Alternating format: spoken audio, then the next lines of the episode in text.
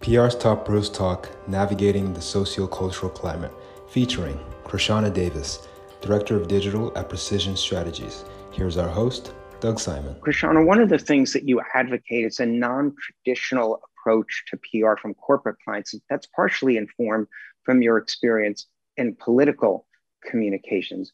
Can you share what you mean by the non traditional approach and how it works? Sure. I would say, even beyond that, it's also very informed from my previous experience as a reporter. And so, so many times, uh, PR professionals want to have this like uh, stakeholder relationship with journalists, right? And that's great sometimes. But when you think about it long term, a lot of those reporters don't have the sway to decide what things go to print and which things do not. And um, I actually think that it's better to have a more um, back and forth relationship with freelance reporters, right? Because freelance reporters have this like um, drive and need to get paid at the end of the day, right? They need to have a livelihood and ensure that they are also reporting the news. And so I actually think that they're more likely to hear and listen to a pitch that's maybe a little bit non traditional. Let's say um, a uh, client of yours is consistently always looking to be in the press and you've exhausted all of your traditional media contacts, look at freelance reporters and talk to them and say, hey, you know, I know that you write for X, X, and X publication. I would like to start a relationship with you instead because you know that there's a higher likelihood that that person will be able to pitch your editor and get it placed. Yeah, that's that's really interesting approach and makes a lot of sense. Why not pitch a reporter that's motivated to see your article come out than one who really couldn't care because they're getting paid either way. So it has to move them for other reasons of journalism or whatever. One of the things that I've always thought is there's a lot of lessons to be learned from political communicators because you get such direct feedback. What do the polls say? What are the money? What's the money that you've raised? Can you maybe share some of the lessons that political communication can share and inform corporate communicators that you advise and others advise? Yeah, I, of course. I think one of the big things is to be uh, morally focused, right? So many of the times, yes, you're right. We're looking at polling data and we're saying, okay, this is what we should or shouldn't say. And so corporations have adopted that. They also poll, have focus groups, and try to figure out what do their customers want to hear, what do they say. But I think what they can learn from political organizations is a moral compass, a moral approach. And so, for the most part, when you're looking at politics, especially in progressive politics, there's a stake in the ground somewhere that says, this is what we care about. This is how we want to move society forward. And we're going to always use that as our North Star regardless of what maybe the mainstream or like our audiences want have wanted. And I think one of the best examples of that is like if you were to have polled um, during the 1960s, most people didn't like Martin Luther King. Most people weren't pro the civil rights movement. Most people weren't pro some of these things. And so um, there's this group think mentality that if you're always so focused on what your customer wants and not focused on like that moral compass, a lot of times you end up on the wrong side of history as well. Yeah, and I'll give you credit for using moral compass and politicians in the same paragraph in a positive way, because that's one we always don't get to hear. One of the changes we've also observed is going back to the 60s, as you referenced, then it seemed like corporations were well behind government in terms of progressive policies. And it was federal government, especially, that was trying to impose progressive change. And that sort of switch run a whole number of issues. LGBTQ is one of the examples. Corporations seem further ahead. So, are there any lessons for the political communicators that might come from corporate communicators?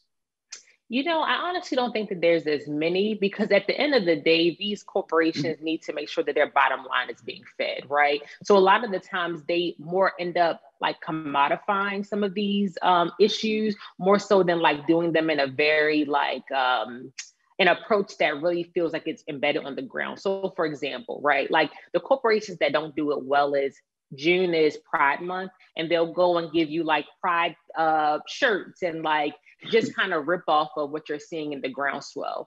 I think the corporations who do it well, for example, might say X number of your proceeds is going to go to this mutual aid organization that's run by Black trans people, right? And so, like, that's how a corporation can like do that work well. And I would say um, the lessons the progressive movement or political movements in general can take from that is always looking at the grassroots first, right? And making sure that like any investments, dollars, things that you're giving is going back to the people who are most marginalized and most impacted by whatever the work is. And so that's kind of your juxtaposition of like the corporations who are doing it in a way that just feels like they're commodifying or appropriating on an image, or the ones who are truly saying, okay, like I want to make sure I'm having an investment in the community and impacting those who are marginalized. Yeah, and that could have a lot more impact than just saying, okay, this month, because it's XYZ month, we're supporting that one and next one. You sort of lose sight of what the organization's about and why they're even doing it. They seem like followers rather than leaders. You also talk about how political campaigns have moved beyond political ads. It's really about outside of political ads. I'll let you talk about that and then say maybe does that make sense for corporations and should they be shifting some of their dollars that way. So, but first, about what do you mean by outside of political ads? Yeah, so during any poli- uh, political election cycle, you'll kind of see the same dark, luminous uh, political ad that basically has this like voice and it comes on and it tells you why like insert person is an evil, bad person and not to vote for them. That's my political voice. But I think where we're moving to now, especially when it comes to cultural competency, is meeting people where they are. So let's say you're talking to a Black or Latinx or API audience, for example, right? You want to make sure that that ad feels like it's in tune to, if they're watching a YouTube video and it's a um, makeup tutorial or it's NBA highlights, that it feels like it was made to dovetail on whatever they're watching. It doesn't feel interruptive to their experience. So, for example, this last cycle with one of our clients, SEIU, we ran a slew of telenovela style ads, right? So, like, this is already like a style of like um, entertainment that we know Latinx audiences enjoy, have done so historically. And then we thought about ways that we can make it relevant to today. And so we use that as this kind of like um, soap opera style um, way of talking about these very important topics. And I mean, they uh, performed leaps and bounds above all the other ads that we did. And so it's, you know, do you understand your audience? Um, and creating ads that like look and feel and dovetail to the things they're watching, they're already using for entertainment. And then also making sure that it's not like weird or kooky or that you're not like um, hmm. forcing the moment. Like either it works or it doesn't work, you know? And that translates to being part of the cultural moment that we're in that's relevant for the brands that you talk about. Can you share some ideas there? For sure. So I think that if you look at um, 2020, not only did we have this really heightened election cycle, one, but also we had two very important moments that like hit people and made them stop in their tracks. So one, this really large COVID-19 pandemic that disproportionately impacted Black communities. And number two, you had police sanctioned violence and police brutality against Black communities as well.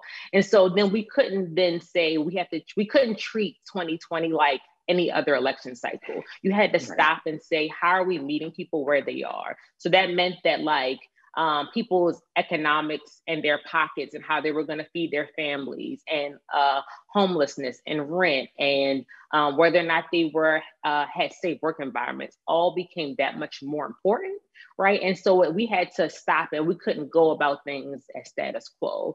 And so to me the way corporations meet that moment as well is kind of it kind of goes back a little bit to um, the conversation we were previously having which is it can't just be okay well it's hispanic heritage month so let's you know make a logo and um, change our branding on our website. It has to be like what are the needs of Latinx communities right now in this moment? How has society changed, right?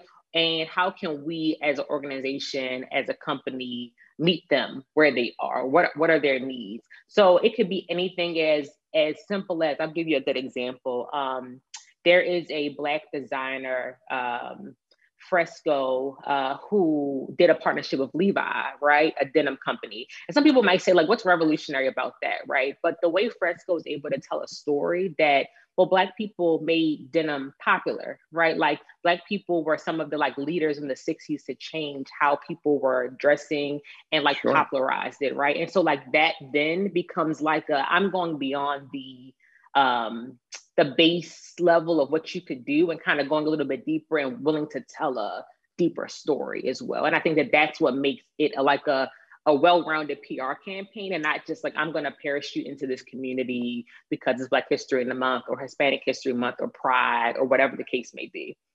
Yeah, and to your point, you know, the way people consume information, there are so many more different ways.